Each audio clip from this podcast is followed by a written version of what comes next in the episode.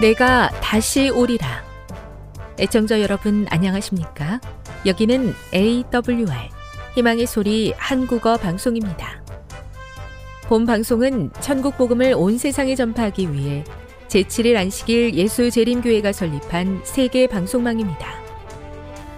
AWR 희망의 소리는 유럽, 라틴 아메리카, 아프리카, 러시아, 아시아의 방송망을 통해 전 세계에 복음을 전파하고 있습니다. AWR 아시아 희망의 소리 방송국은 한국어 방송을 매일 5시간씩 송출하고 있습니다. 희망의 소리 방송은 인터넷과 스마트폰을 통해서도 언제나 청취하실 수 있습니다. 들으실 수 있는 인터넷 주소는 awr.org입니다. 유튜브로는 AWR 코리아로 검색하시면 됩니다. 이 시간 희망의 소리 한국어 방송과 함께 보람있고 유익한 시간 되시기 바랍니다. 내가 다시 오리라. 여기는 AWR 희망의 소리 한국어 방송입니다. 주파수 안내입니다. 괌에서 송출하는 우리 방송은 한국 표준시로 밤 9시에 9895kHz로 밤 11시에 9800kHz로 다음날 오전 6시에 9695kHz로 각각 1시간씩 방송하고 있습니다. 우즈베키스탄에서 송출하는 우리 방송은 한국 표준시로 밤 10시에 15,670kHz로 타지키스탄에서는 밤 9시에 15,505kHz로 송출하고 있습니다. 애청자 여러분의 많은 청취 바랍니다.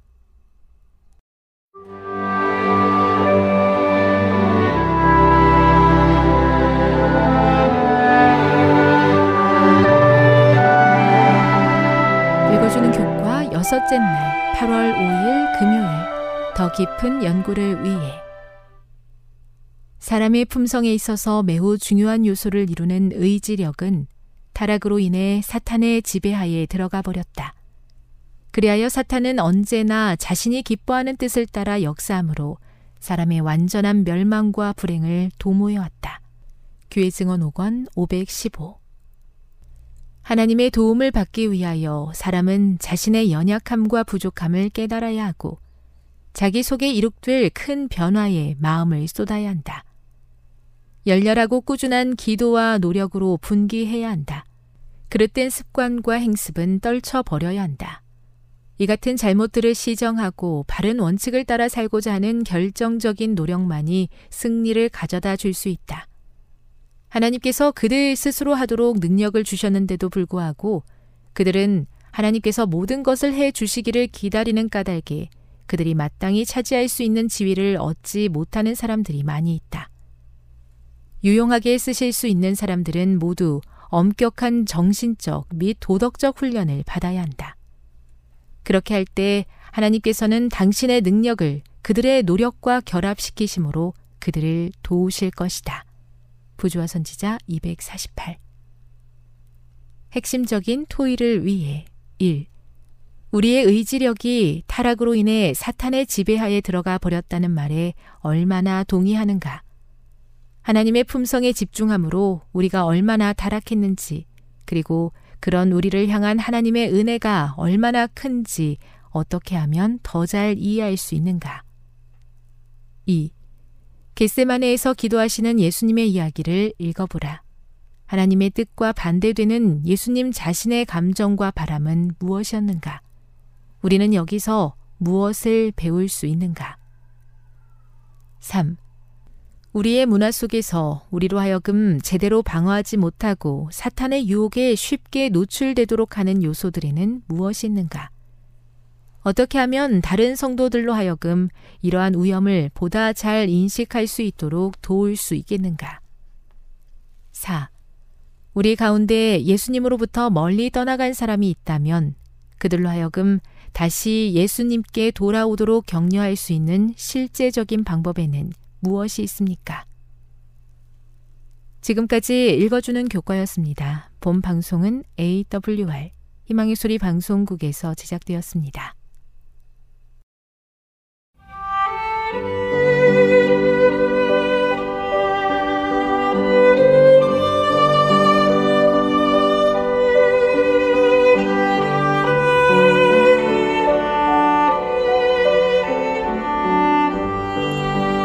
하나님 만나셨나요? 삶 가운데서 만난 하나님의 사랑, 말씀 가운데서 만난 하나님의 사랑을 나누는 LT 시간. 저는 이영미 집사입니다. 오늘은 아, 마가복음 14장 3절에서 9절에 있는 향료옥합 여인에 관한 말씀을 나누도록 하겠습니다. 말씀을 나누기 전에 기도하겠습니다. 주님, 오늘 성령께서 마음을 밝혀 주시옵소서. 마음에 있는 시기와 미움, 부정적인 모든 정서들을 몰아내 주시고 온전히 하나님께로 나아가고자 하는 믿음과 열정을 더하여 주시옵소서. 오늘 이 시간 말씀을 펼 때에 말씀 가운데 계시는 성령을 어, 만나게 하여 주시고 성령께서 주시는 음성에 주님 순종할 수 있는 믿음을 주시옵소서. 예수님의 이름으로 기도드립니다. 아멘. 예, 제가 이번 한 주간 동안 만난 하나님은 예, 행복한 청년 사역 세미나라는 세미나를 듣게 되었습니다. 네, 그 교회에는 몇 명이 안 되는 어, 청년들이 어, 정말 지친 사역을 하고 있었습니다. 아, 여기에서 어떻게 이 행복한 사역으로 어, 변하게 되었는지를 어, 담당하시는 부교육자를 통해서 듣게 되었습니다. 자, 처음부터 이 교회가 잘 된 교회가 아니었고, 처음부터 청년들이 열심으로 하는 교회가 아니었습니다. 어떻게 해서 이런 부흥과 개혁이 있었는가 그 이야기들을 듣다 보면서 제일 중요한 것은 바로 이 문제를 바로 볼 수 있는 진단하는 지도자가 있었다는 것이었습니다. 그들의 예배 정말 그 음, 뜨거움이 없고 그리고 몇 명에 의해서 관람형으로 예배가 드려지며 몇 명의 사역자들이 지친 그런 행사 위주의 사역을 하고 있던 이 교회에 새로운 바람이 일어납니다. 그것은 바로 정확한 어, 진단을 통해서 분석을 하여서 새로운 패러다임을 짜는 것이었습니다. 아, 그래서 이 목사님이 하신 것은 아, 어떻게 하면 경건하고 뜨거운 예배를 드릴 수 있을 것인가? 라는 질문을 통하여 예배를 드리는 주체자들을 바꾸고 또 예배가 관람형으로 되는 그 이유를 보면서 그 연령대를 구분해서 아, 27세 이후의 사람들은 뜨거운 예배를 드리지 않고 예배에 대해서 뒤에서 관람을 하고 있구나. 그렇다면 열, 나이를 나눠줘야 되겠다. 이런 부분에 대한 자세한 분석과 또 그것을 통해서 실행에 옮기는 것들을 해보셨습니다. 자, 그렇게 하면서 교회의 많은 행사 때문에 지쳐하고 있는 사람들을 위해서 어떻게 도와줄까? 그래서 어, 목사님께서 도입하신 것은 바로 대그룹 사역과 소그룹 사역이었습니다. 대그룹 사역은 여러 가지 틀을 짠다면 소그룹 사역 각 어, 셀에서 어, 그 리더들이 어, 리더들이 그 일들을 감당할 수 있도록 하고 리더들을 도와서 또 어, 해줄 수 있는 간사를 세우고 또 이 간사들이 또 목회자에게 어, 보고하는 형태로 어, 교회의 모든 시스템을 바꾸는 것을 보게 되었습니다. 그리고 또 교회 프로그램에 있어서도 집중과 선택을 하는 것입니다. 여름 수련회와 겨울 수련회 두 축을 중심으로 중간에 있는 어 중간에는 이 여름 수련회와 겨울 수련회를 돌릴 수 있는 여러 가지 어, 어 노력들을 기울이고 있었습니다. 그리고 이 수련회가 놀고 먹는 그런 수련회가 아니라 말씀 교회 말씀이 있는 교회를 세워야겠다는 그런 사명과 철학을 가지고 어 성경 연구 영성 수련회를 운영하는 것입니다. 이들의 진행을 보면서 저는 목사님께서 한 명이라도 좋으니 한 명의 제대로 된, 어, 그 청년 회원을 세우기 위해 1대1로 양육하기 위해서 공부 가르치고 제자훈련하고 또 헌신하신 그런 부분들을 보게 되었습니다. 한 사람이라도 한 사람이라도 그 교회에 세워지는 사람을 세우기 위해서 노력했을 때 한 명이 또 다른 사람을 데려오고 또 다른 사람들이 더 큰 그룹이 되어서 원형셀부터 시작하여서 그 원형셀에서 함께 울고 웃으며 말씀과 기도와 선교와 그리고 양육에 대한 여러 것들을 다 배운 상황에서 이제 그 원형 그룹이 또 일할 수 있도록 어, 에너지를 불어넣는 것입니다. 이 일들을 보면서 아 정말 내가 행복해야 또 다른 사람도 행복하게 해줄 수 있구나. 그리고 이런 사역을 위해서는 정말 지도자가 중요하구나. 지도자의 모범과 헌신으로 말미암아 이런 개혁과 부흥이 일어나는구나라는 것에 대한 큰 도전을 받게 되었습니다. 자 오늘은 음, 마가복음 14장 3절부터 9절에 있는 내용을 읽어드리도록 하겠습니다.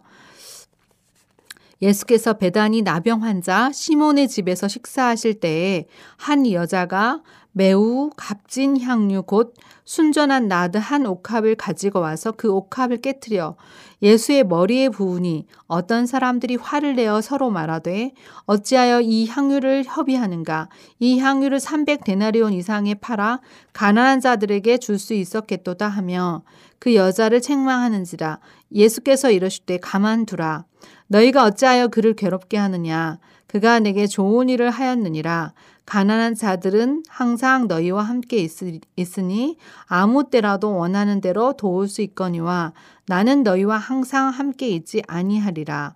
그는 힘을 다하여 내 몸에 향유를 부어 내 장례를 미리 준비하였느니라. 내가 진실로 너희에게 이르노니 온 천하에 어디서든지 복음이 전파되는 곳에는 이 여자가 행한 일도 말하여 그를 기억하리라 하시니라.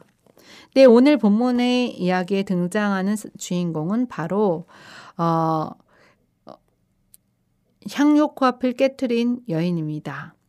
그런데 이것은 누구의 집에서 일어난 일인가 봤더니 바로 베다니에 있는 나병 환자 시몬의 집에서 식사 시간에 일어난 일이라고 하였습니다. 자, 시몬이라는 사람은 어떤 사람인가? 어, 마태복음 26장과 누가복음 7장에 있는 정보에 의하면 바리새인의 잔치라고 나옵니다. 시몬은 바리새인이었습니다. 그런데 바리새인이 어떻게 나병에 걸렸을까? 이것 또한 의문이 들었습니다. 그리고 어, 시몬은 어떻게 나았을까? 네, 시몬이 나병에서 어, 정말 나을 수 있었던 것은 기적밖에 없었던 일입니다. 그 기적은 바로 예수님 외에는 나병을 고쳐주실 분이 없, 없는 것으로 보아 아, 시몬이 나, 이 잔치에 초대하였다는 건 예수님 이유는 바로 예수님께서 자신의 나병을 고쳐주신 것에 대해서 감사한 마음으로 예수님을 초청했을 가능했을 것입니다. 자, 근데 이제 시몬이 어, 베푸는 잔치에 한 여자가 등장합니다. 이 여자는 누군가요? 네, 누가복음 7장에는 그 동네의 죄인인 한 여자라고 표현되어 있습니다. 여기에 보면 그냥 한 여자라고 마가복음에 한 여자라고 되어 있는데 이 여자는 어, 이 동네에서 죄인이라고 하는 어, 정말 드러낸 죄인인 여자였습니다. 이 여인이 한 행동은 바로 아주 값진 향유, 어, 순전한 나드 한 옥합을 가지고 온 것입니다. 자, 나드 한 옥합을 찾아봤더니 어, 이 향유는 거의 어, 성인 남자가 어, 하루 일한 품삯을 365일에 어, 동안 모아온 그만한 액수의 돈이라고 합니다. 그러면 하루에 일당 100, 어, 뭐, 그, 이 많은 돈을 향유를 그가 어떻게 샀을까? 어, 이 여자는 가난한 여자였을까? 돈이 많은 여자였을까? 네, 여기에 한 죄인인 여자라고 한 것으로 보아 그가 이 돈을 모았을 때는 아마도 부정한 죄를 방법으로 이 여인은 돈을 모았을 거라는 생각이 듭니다. 네, 이 여인은 이 돈을 모아서 왜 이, 이렇게 비싼 향유 옥합을 샀을까요? 그 여인은 이 향유 옥합을 가지고 무엇을 하려고 했을까요? 네, 여기 보면 그 다음에 그 이유를 분명하게 성경에서 나와 있습니다. 그 옥합을 깨뜨려 예수의 머리에 부으니. 예, 이 향유 옥합은 예수의 머리에 깨뜨려서 붓기 위해서 어, 예수님께 다 깨어서 전부 예수님께 쓰게 하기 위해서 어, 산 향유 옥합입니다. 아, 그런데 왜 그 예, 깨트려서 예수의 머리에 부었을까요?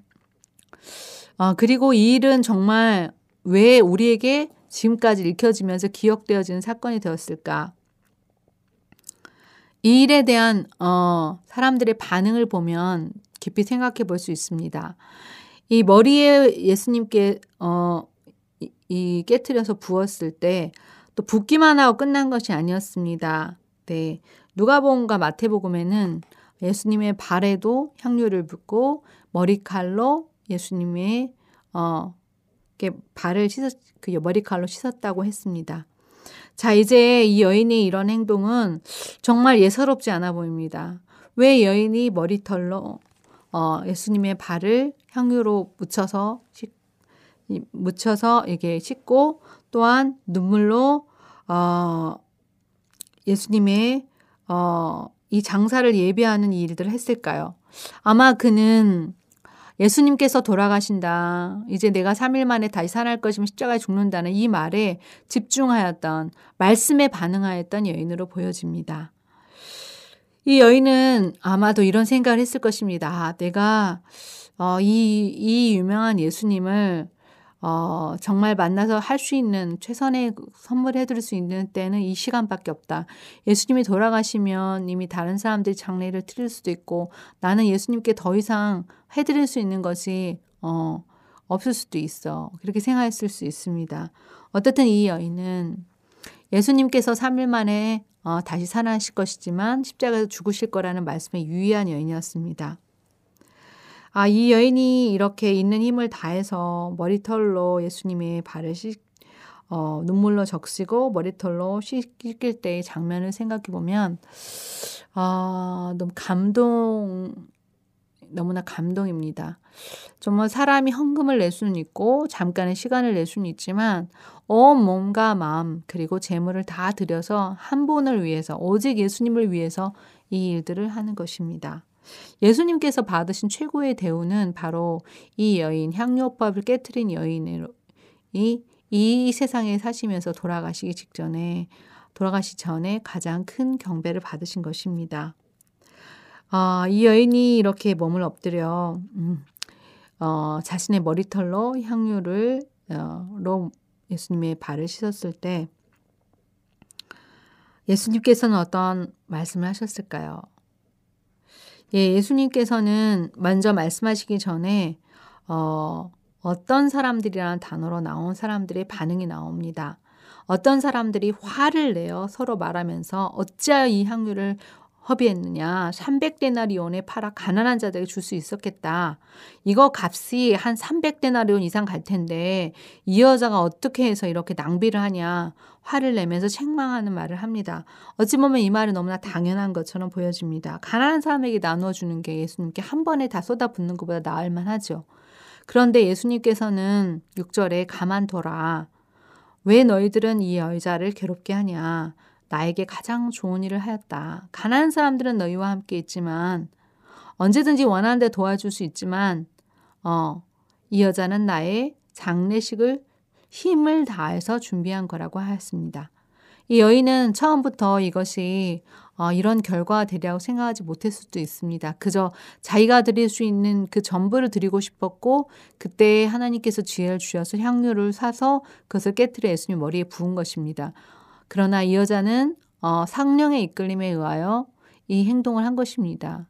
어, 정말 어, 하나님께 드리되 가장 소중한 것을 전부 드릴 수 있는 이 여인이야말로 어, 예수님께서는 진실로 이 복음이 전파되는 곳에는 이 여자가 한 일도 모두 어, 이렇게 어, 기억되겠다고 얘기, 얘기하고 계십니다. 어떻게 해서 이 향유 옥합을 어, 하나님께 어, 예수님께 가져갈 수 있었고 이 향유 옥합을 다 깨뜨려서 전부 드릴 수 있었는가? 그러면서 나의 향유 옥합은 무엇인가라는 질문들을 해보게 됩니다. 아, 나의 향유 옥합은 내가 가장 소중하게 여기는 건데요. 어, 그것은 바로 내 자신인 것입니다. 내 자신의 의지를 음, 하나님께 드리지 않고 그것을 어, 정말 나의 문제를 어, 주님의 말씀 앞에 깨뜨리지 않고 내가 그대로 가지고 가면서 어, 하나님께 드리지 않는 것 그것이 오늘 어, 내가 하나님을 깊이 만나지 못하는 이유라는 것을 오늘 보게 됩니다. 내게 있는 향료합은 바로 내 아의 의지 그리고 내가 가졌다고 생각하는 그 모든 것입니다. 어떻게 드릴 것인가? 제가의 의지로 드리는 것이 아니라 하나님 앞에 내 자신이 말씀 앞에 깨어질 때, 어, 드려지는 향료합이 될 수 있도록 내 자신을 온전히 하나님께 드리기 원합니다. 기도하겠습니다. 주님 오늘 제게 주신 모든 것, 주님 앞에 드릴 수 있는 향유옥합 가장 소중한 것이라도 아깝지 않을 만큼 하나님을 사랑할 수 있도록 도와주시옵소서 예수님의 이름으로 기도드립니다. 지금 여러분께서는 AWR 희망의 소리 한국어 방송을 듣고 계십니다.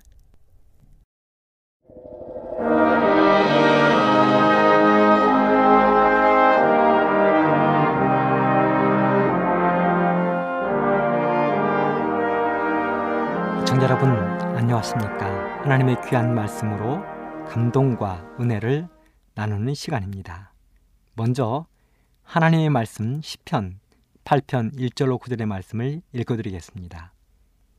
여호와 우리 주여 주의 이름이 온 땅에 어찌 그리 아름다운지요.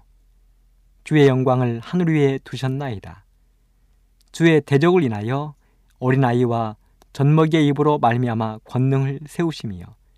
이는 원수와 보수자로 잠잠케 하려 하심이니이다.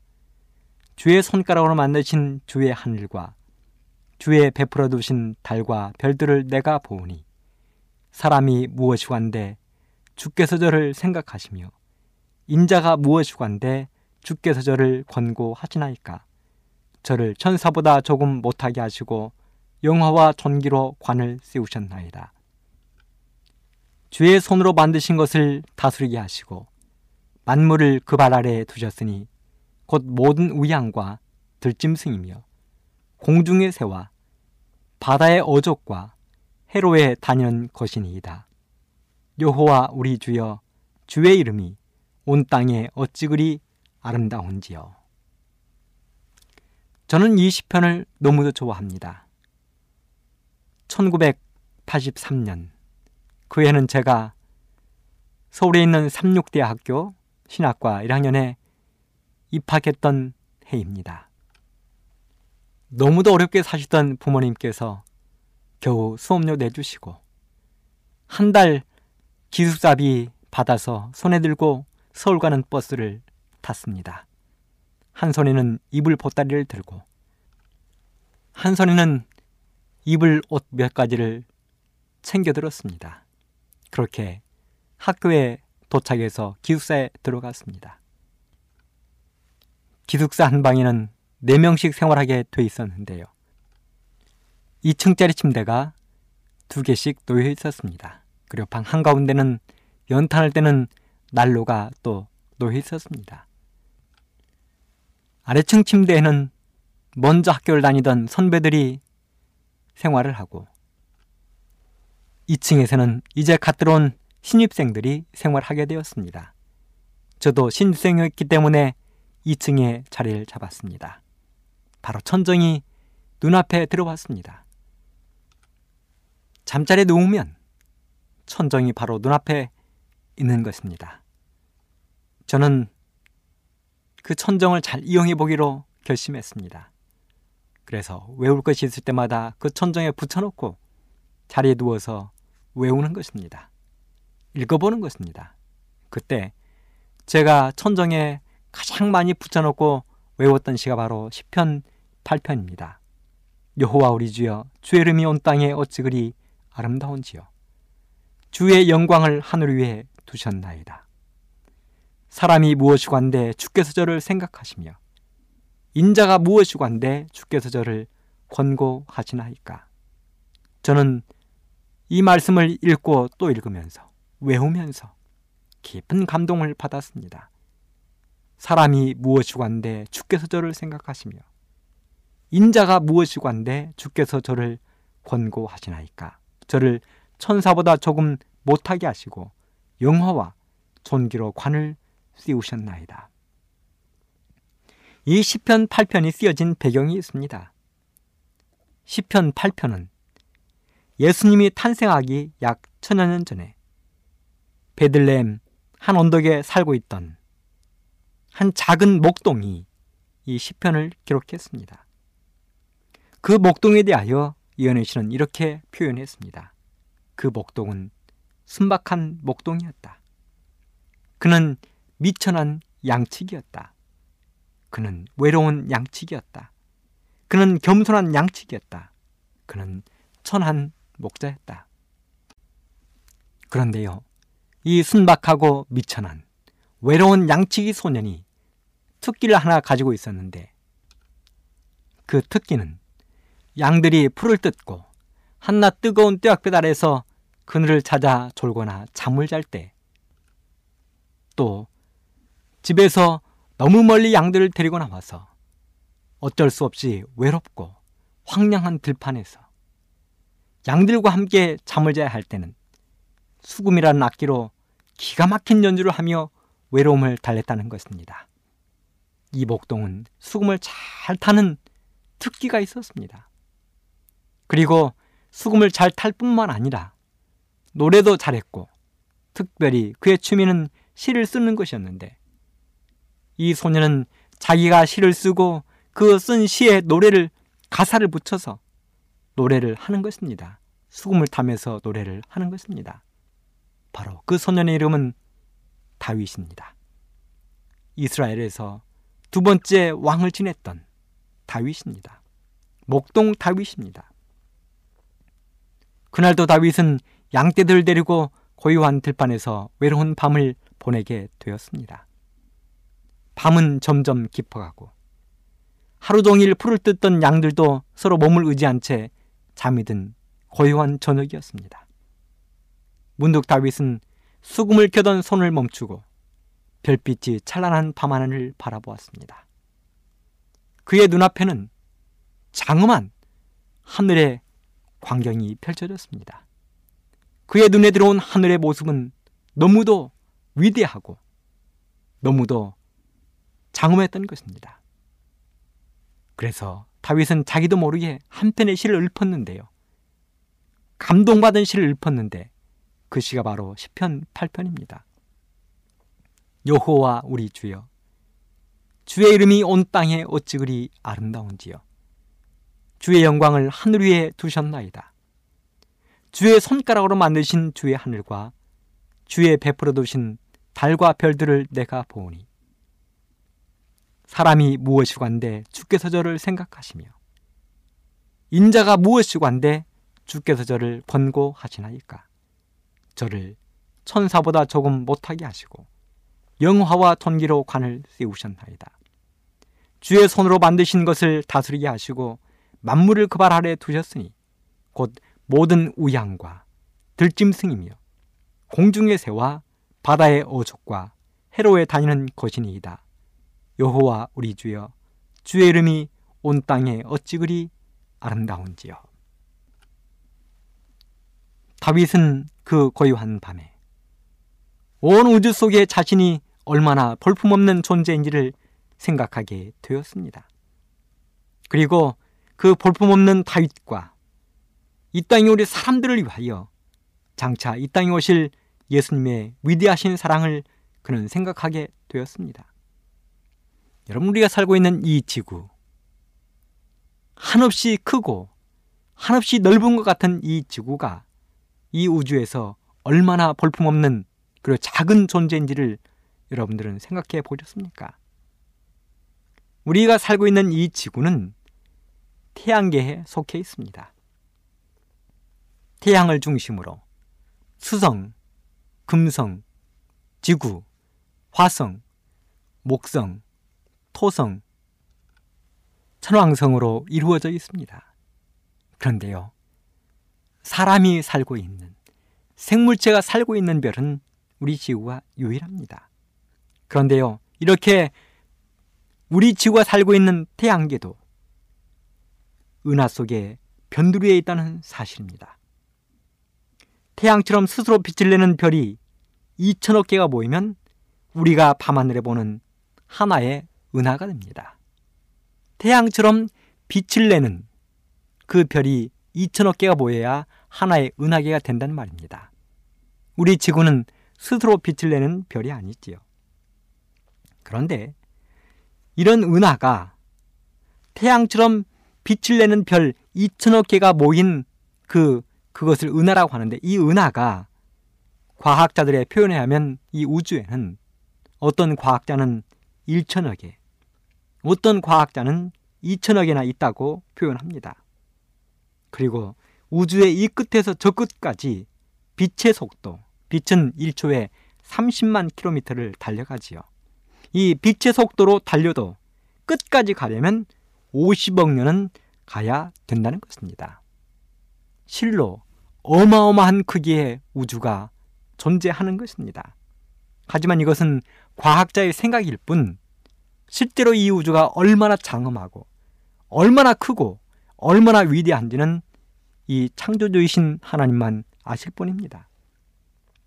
사람의 머리로는 감히 도저히 상상도 할 수 없는 우주의 광대함, 광활함입니다. 그런데요, 그 엄청나고 광대한 우주 속에서 태양처럼 빛을 내는 별도 아닌 스스로 빛을 낼 수도 없는 이 지구. 이 지구에 사는 우리를 위하여 예수님께서 이 땅에 오셨다는 것. 이것은 하나님의 사랑이 아니면 도저히 이루어질 수 없는 엄청난 일이 이루어진 것입니다.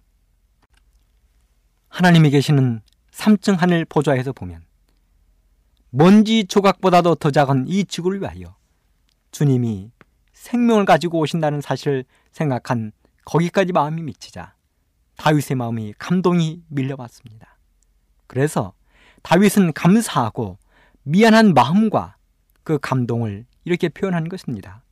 사람이 무엇이고 한데 주께서 저를 생각하시며 인자가 무엇이고 한데 주께서 저를 권고하시나이까 저를 천사보다 조금 못하게 하시고 영화와 존귀로 관을 씌우셨나이다.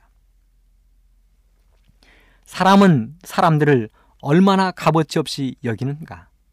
여러분 사람이 사람을 정말 값어치 없이 여긴다는 것을 저는 얼마 전 한 책을 읽으면서 알게 되었습니다. 탤런트인 김혜자 씨가 쓴 꽃으로도 때리지 말라 하는 책이 있는데요. 이 김혜자 씨는 월드비전 친선 대사로서 아프리카 또 인도, 아프가니스탄, 때로는 우리 북녘 동포들이 살고 있는 북한 등을 다니면서 글을 썼습니다. 그런데 그 김혜자 씨가 쓴 책에 보면 지구상 60억의 인구 중 12억 명이 하루에 1달러, 약 1000원 정도 되는 돈으로 살아간다는 것입니다. 날마다 1억 5천만 명 이상의 어린이들이 집이 없어 길거리에서 아무렇게나 잠을 잡니다. 먹을 것, 입을 것, 덮을 것이 없는 것입니다. 그 김혜자 씨가 쓴 책에 보면 이런 말이 나옵니다. 마음을 아프게 하는 한 줄이었는데요. 케냐에서 일어난 일을 이렇게 기록했습니다. 읽어드리겠습니다. 액과무 집 앞에 앉아 있을 때, 저 멀리 들판으로 얼룩말대가 지나가는 것을 보았습니다. 아프리카에 와서 처음 보는 야생 동물입니다. 사람들은 아프리카 하면 곧바로 야생 동물을 떠올립니다. 텔레비전에서도 야생의 초원에서 뛰어노는 동물의 왕국만을 보여줍니다. 마치 아프리카에는 사람들이 살지 않는다는 듯. 마치 전쟁과 기근, 굶주림으로 매일 수만 명이 죽어가는 일이란 전혀 없다는 듯이. 왜 세상은 사자와 기린과 얼룩말들은 보호하면서 이 죄 없는 아이들은 굶어 죽어가게 내버려 두는 것일까요? 물론 조금의 관심이 없는 것은 아닙니다. 하지만 아무리 생각해도 이해가 가지 않습니다. 고릴라가 300마리가 죽었다고 하면 연일 신문과 방송에서 떠들어대면서 하루에도 수만 명씩 굶어 죽어가는 아이들에 대해선 침묵할까요? 이상한 세상입니다. 여러분, 미국은 3천만 명이 비만으로 치료를 받고 있는 중입니다. 너무 많이 먹어서. 너무 많이 먹어서 살이 쪄 비만이 된 것입니다. 그런 사람이 우리 북한 동포의 숫자보다 더 많은 3천만 명이 비만으로 치료를 받고 있습니다. 미국이란 나라는 말입니다. 그 시간에 전 세계적으로 3,300만 명이 기근으로 죽어갑니다. 한쪽에서는 너무 살이 쪄 비만으로 치료를 받고 한쪽에서는 먹을 것이 없어서 굶어 죽어가고 있는 것입니다. 사랑하는 애청자 여러분, 그리고 우리 북녘 동포 여러분, 중국을 비롯한 해외 동포 여러분, 여러분들 주변에는 그런 사람이 없습니까? 또 전 세계적으로 애완견, 집에서 키우는 강아지나 고양이, 그 애완견들, 그 애완견에게 먹이는 사료값만 모아도 아프리카처럼 또 가난한 나라의 치료비로도 쓰고 남는다는 것입니다. 지구는 이런 곳입니다. 한쪽에서는 배불러 죽고 한쪽에서는 굶어 죽는 곳. 이 땅에 사는 짐승보다 더 못한 대우를 받으며 사람들이 살아가는 곳이 바로 지구입니다.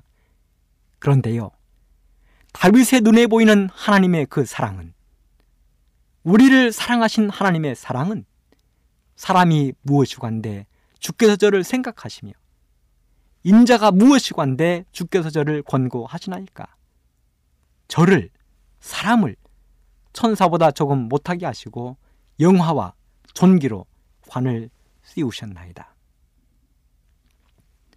그렇습니다. 다윗의 눈에 보인 하나님이 바로 우리의 하나님이십니다. 우리를 천사보다 조금 못하게 하시고 영화와 존귀로 관을 씌워주기 원하시는 분이 바로 우리의 하나님이십니다. 성경 요한복음 5장 1절로 13절에 보면 이런 말씀이 기록되어 있습니다. 그 후에 유대인의 명절이 있어 예수께서 예루살렘에 올라가시니라. 예루살렘에 있는 양문 곁에 히브리 말로 베데스다라 하는 못이 있는데 거기 행각 다섯이 있고 그 안에 많은 병자, 소경, 절뚝발이, 혈기 마른 자들이 누워 물의 동함을 기다리니 이는 천사가 가끔 못에 내려와 물을 동하게 하는데 동한 후에 먼저 들어가는 자는 어떤 병에 걸렸든지 낫게 되밀러라. 거기 38년 된 병자가 있더라. 예수께서 그 누운 것을 보시고 병이 벌써 오랜 줄 아시고 이르시되 네가 낫고자 하느냐 병자가 대답하되 주여 물이 동할 때에 나를 못에 넣어줄 사람이 없어 내가 가는 동안에 다른 사람이 먼저 내려가나이다 예수께서 가라사대 일어나 내 자리를 들고 걸어가라 하시니 그 사람이 곧 나아서 자리를 들고 걸어가니라 요한은 요한복음 5장 가운데 베데스다 우물 곁에서 일어난 한 사건을 기록했습니다. 때는 유대인의 명절입니다. 유대인에게는 3대 명절이 있습니다. 6월절, 오순절, 장막절입니다. 유대인들은 이 3대 명절이 되면 예루살렘에 수많은 사람들이 모였습니다. 이때는 바로 유대인의 명절이었기 때문에 수많은 유대인들이 발 디딜 틈도 없이 온 예루살렘에 모였습니다. 당시 사람들이 예루살렘에 모이면 약 120만 명의 사람들이 모였습니다. 그리고 그날은 유대인들이 가장 신성하게 여기는 안식일이었습니다. 한쪽에서는 예배를 드리는 찬양의 소리가 들려오고 한쪽에서는 제사장들의 율법 낭독 소리가 들리는 시간입니다. 바로 그때 하늘의 왕이신 예수님께서 이 땅에 오셨고 그 예수님께서 베데스다라는 연못가를 지나가고 계셨습니다. 거기는 병이 든 수많은 환자들이 질비하게 누워 있었습니다. 상태가 좋은 환자들은 그늘을 찾아 끼리끼리 모여서 잡담을 나누고 어떤 환자들은 뜨거운 떼약볕 아래서 손으로 얼굴만 가린 채 고통의 시간을 보내고 있었습니다. 그 환자들은 전설처럼 들려오는 한 이야기를 신봉하고 거기에 목숨을 건 사람들이었습니다. 이 베데스다 우물에는 전설처럼 들려온 한 이야기가 있는데 그 이야기는 바로 물이 움직일 때 가장 먼저 들어가면 낫는다는 이야기였습니다. 그래서 시대의 소망 201쪽에도 이렇게 기록을 했습니다. 수백 명의 환자들이 그곳을 방문했으나 이 그곳은 베데스다 우물입니다. 물이 요동할 때는 무리가 너무 많아서 자신들보다 약한 남자, 여자, 아이들을 발로 짓밟으면서 서로 앞을 다투어 밀려 들어갔다. 많은 사람들이 그 못 가까이에 갈 수도 없었다. 못 가까이에 이르기에 성공하는 많은 사람들이 그 못 바로 앞에서 죽었다. 그곳에는 오두막이 세워져서 환자들이 낮의 뜨거움과 밤의 냉기에서 보호받을 수 있도록 돼 있었다. 거기에는 날마다 고침을 받겠다는 헛된 소망을 안고 연못가에 기어와서 이 행각에서 밤을 새우는 사람들이 있었다. 특별히 한 단어, 헛된 소망을 안고 연못가에 기어와서 그렇습니다. 그것은 하나의 전해 내려오는 이야기였습니다. 물이 움직일 때 가장 먼저 들어가면 낫는다는 이야기는 전해 내려오는 이야기였습니다. 그럼에도 불구하고 수많은 사람들이 그 이야기를 신봉하고 자기의 병을 낫기 위하여 그곳에 와 있는 것입니다. 바로 그곳에 하늘의 왕이신 예수님께서 오신 것입니다. 그리고 그곳을 지나가고 계셨습니다. 그런데요, 그 많은 환자들 중에서 특별히 예수님의 눈을 끄는 환자 한 사람이 있었습니다. 요한은 기록하기를 그 사람은 38년 된 중풍병자라고 기록하고 있습니다. 38년 된 중풍병자. 그 중풍병자가 예수님의 눈에 뜨인 것입니다. 그래서 요한복음 5장 6절에 보면 예수님께서 그 중풍병자를 향하여 물으십니다. 네가 낫고자 하느냐? 네가 낫고자 하느냐? 왜 예수님은 그 많은 환자들 중에서 특별히 그 38년 된 중풍병자를 주목하셨을까요? 메튜엘이라는 성경 주석학자는 그 부분에 대해서 이렇게 기록을 했습니다. 예수님이 38년 된 중풍병자를 주목하신 첫 번째 이유는 그 사람은 이 베데스다에서 가장 오래된 병자이며 이곳에 온 지도 오래된 왕고참이었을 것이다. 그러므로 그를 고칠 수 있다면 어떤 사람이라도 예수님을 의지하기만 하면 고칠 수 있다는 표현이었을 것이다. 둘째는 그는 베데스다에서 가장 비참한 사람이었을 것이다. 그렇습니다. 그 말은 사실입니다. 시대우수망 202쪽에 보면 이 38년 된 중풍병자에 대해서 이렇게 기록을 했습니다. 이제 그는 물이 다시 동할 때까지 살아있을 가망조차도 거의 없었다. 그 사람의 상태가 얼마나 위중했던지 그는 다시 물이 동할 때까지 물이 한 번 이렇게 동하려면 많은 시간이 필요한데 그 물이 동할 때까지 살아있을 가망조차도 거의 없었다는 것입니다. 또 그 환자는 홀로 쓸쓸하게 자기는 하나님의 자비에서 끊겠다고 생각하면서 오랜 불행의 세월을 보내왔다. 그렇습니다. 육체적으로 병든 이 사람은 정신적으로도 완전히 지쳐 있었습니다. 자신이 이렇게 병든 것은 하나님의 자비에서 끊겠다고 생각하면서 자기를 자책하고 있었습니다. 바로 그 사람을 향하여 예수님이 물으셨습니다. 네가 낫고자 하느냐? 내가 너를 위하여 무엇을 해줄 수 있을까? 그러자 환자가 예수님께 대답했습니다. 요한복음 5장 7절에 보면 주여 물이 동할 때에 나를 못에 넣어줄 사람이 필요합니다. 자신의 신세 타령을 하고 있는 것입니다. 38년은 중풍병자가 예수님을 바라보면서 신세 타령을 하고 있는 것입니다. 주여, 부모님도 쓸데없습니다. 자식도 필요 없습니다. 친척들도 아무것도 아니고요. 친구들도 다 가버렸습니다. 그렇습니다. 지금 이 38년 된 중풍병자는 혼자였습니다. 아마도 처음에는 그의 가족들이 그의 곁을 지켰을 것입니다. 그의 친구들이 그의 곁을 지켰을 것입니다. 그리고 물이 동할 때마다 다른 사람보다 먼저 이 사람을 그 물에 넣어주기 위해서 노력했을 것입니다. 하지만 오랜 시간이 지나면서 그의 가족들도 그의 곁을 떠나 갔을 것입니다. 사랑하는 친구들도 그의 곁을 떠나 갔을 것입니다. 그리고 지금은 혼자 있는 것입니다.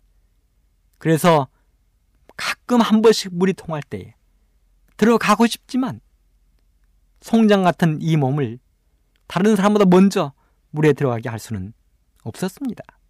그래 예수님께서 내가 너를 위하여 무엇을 해줄까라고 물으실 때에 그는 자신의 신세 타령을 하고 있는 것입니다. 그런데요. 그럼에도 불구하고 우리가 주목해야 될 한 가지 사실은 이 38년 된 중풍병자가 아직도 연못가를 떠나지 않았다는 사실입니다. 아직도 희망을 버리지 않았다는 사실입니다. 그리고 드디어 그가 예수님을 만난 것입니다.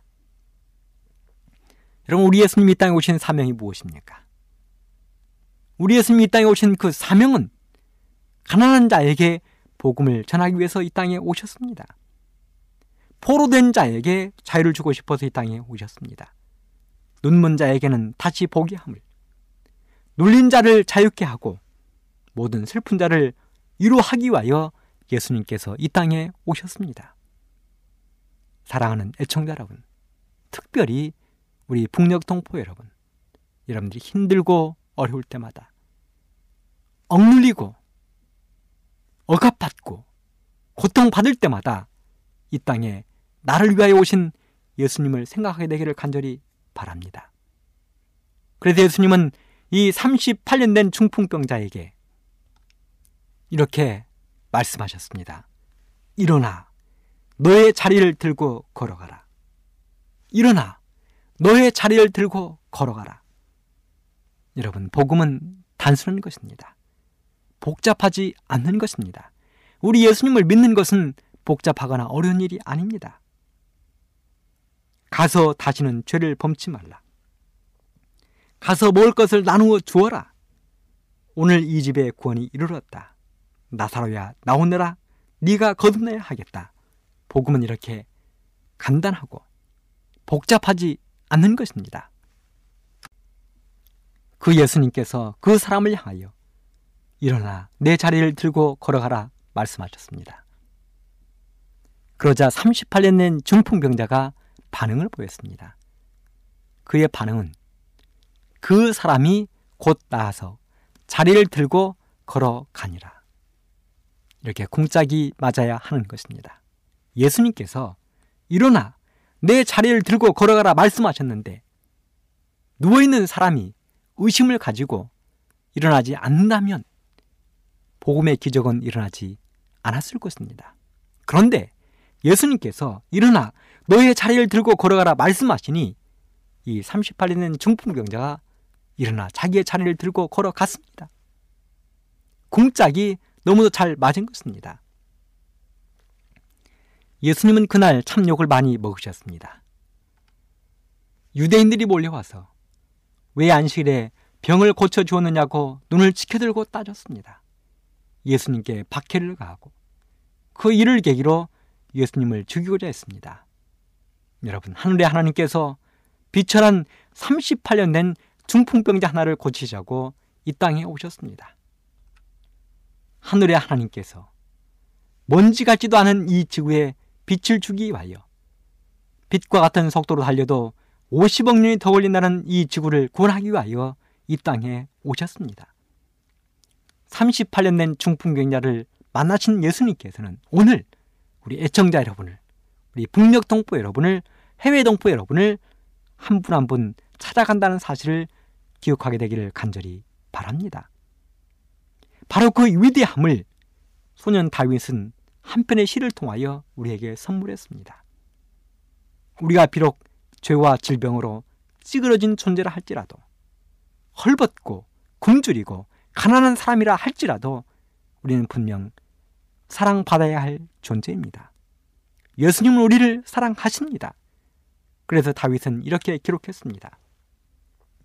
사람이 무엇이관데 주께서 저를 생각하시며 인자가 무엇이관데 주께서 저를 권고하시나이까 저를 천사보다 조금 못하게 하시고 영화와 전기로 관을 씌우셨나이다. 우리는 예수님께 사랑받아야 될 사람, 사랑받는 사람들입니다. 그 예수님을 끝까지 믿고 따르시다가 주님 오시는 그날 영원한 하늘에서 영생을 누리시게 되기를 간절히 바라면서 이 시간을 마치겠습니다.